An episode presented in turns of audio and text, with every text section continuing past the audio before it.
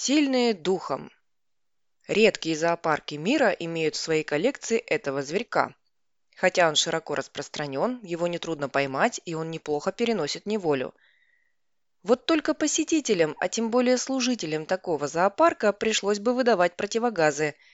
Так что знакомиться с ним лучше в естественных условиях, и притом с почтительного расстояния. Рассказывает Борис Жуков. Один мой знакомый, весьма перспективный сотрудник очень крупной транснациональной нефтяной компании, проводил очередной отпуск на границе США и Канады. Как-то на прогулке он наткнулся на живописный проселок, напомнивший ему далекую родину.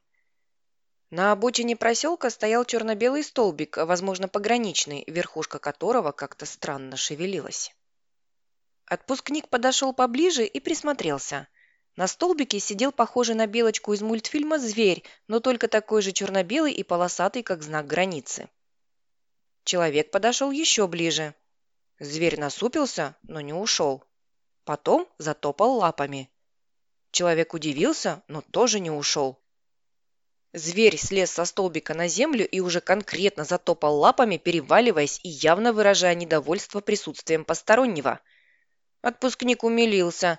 Такая симпатичная зверушка, яркая, черно-белая и совершенно не боится. Может, ее можно погладить? И сунулся еще ближе.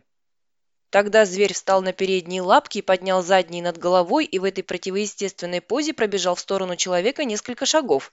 Затем опять встал на все четыре и еще потопал. Отпускник никогда не учился зоологии, но человек был не глупый и сразу понял, что новый знакомый отнюдь не жаждет более тесного контакта, поэтому развернулся и ушел обратно, в Америку.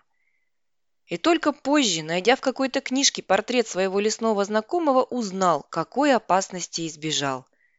Доведи он до конца попытку погладить странного зверька, компании пришлось бы либо уволить его, либо сослать на годик-другой, например, на нефтедобывающую платформу в открытом море, проветриваться.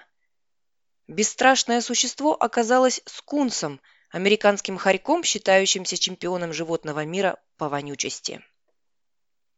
Млекопитающие вообще склонны активно использовать пахучие вещества, но только скунсы превратили сигнальное приспособление в мощное оружие самообороны. Две железы, расположенные под хвостом, выбрасывают каждая по струе маслянистой жидкости, распадающейся в воздухе на мельчайшие капельки. Дальность выстрела около 4 метров, емкость магазина 4-5 зарядов. После этого железам нужно время, чтобы наработать новую порцию секрета – Впрочем, еще не родился тот хищник, который сможет продолжить атаку после первого залпа.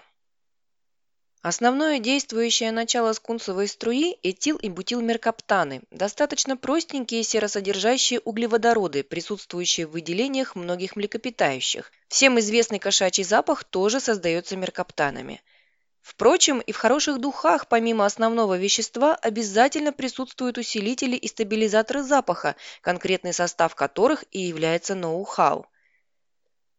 Вот и скунсу удается придать меркаптановой вони какую-то особенную пронзительность и невероятную стойкость. Обрызганные скунсовой струей сапоги после четырехмесячной выдержки в хлорированной воде все еще вполне внятно благоухают. Слово «вонючка» ассоциируется у нас с чем-то низким и обязательно трусливым. Так вот, к скунсу это не относится. Напротив, право обладания столь эффективным оружием самозащиты сделало этого небольшого зверька гордым и бесстрашным. Благодаря этому беспроигрышному оружию возникли и контрастная окраска, которую даже самый бестолковый хищник без труда узнает при повторной встрече, и горделивые позы, и благородная манера обязательно предупреждать перед атакой взорвавшегося врага. Скунс не пасует ни перед кем, ни от кого не бегает и не прячется, бегают от него. Описан случай, когда пятеро взрослых медведей почтительно отошли от добычи, заметив, что к ней приближается скунс. Но так дело обстоит только на родине зверька, где его потенциальные враги эволюционировали вместе с ним, учась понимать его сигналы. Когда в 1930-е годы в порядке модного тогда обогащения охотничьей фауны скунса попытались акклиматизировать на Кавказе, вся партия переселенцев быстро погибла.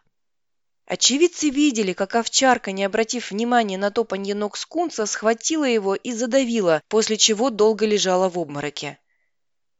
В другом случае медведь ударом лапы превратил зверька в лепешку. Он валялся и ревел на траве, ослепнув на час от защитных брызг. Писал об этом драматическом эпизоде знаменитый зоолог Петр Монтейфель. Если не считать оригинального способа защиты, то скунс – типичный член славного семейства куньих, достойно представляющих его в обеих Америках. Подсемейство скунсов, кстати, насчитывает 11-12 видов, сгруппированных в три рода, но когда говорят просто скунс, то, конечно, имеют в виду полосатого скунса, живущего от юга Канады до севера Мексики. Как и большинство куньих, он азартный и удачливый охотник, ловец насекомых, лягушек, ящериц, мышей, разоритель птичьих гнезд. Не брезгует скунс и падалью, охотно ест ягоды и фрукты, и, что уж вовсе не типично для хищника, до самозабвения любит морковку. Впрочем, добыча пропитания занимает у ловкого и шустрого зверька не так уж много времени, поэтому даже взрослые скунсы довольно много времени проводят в игре и исследовании местности.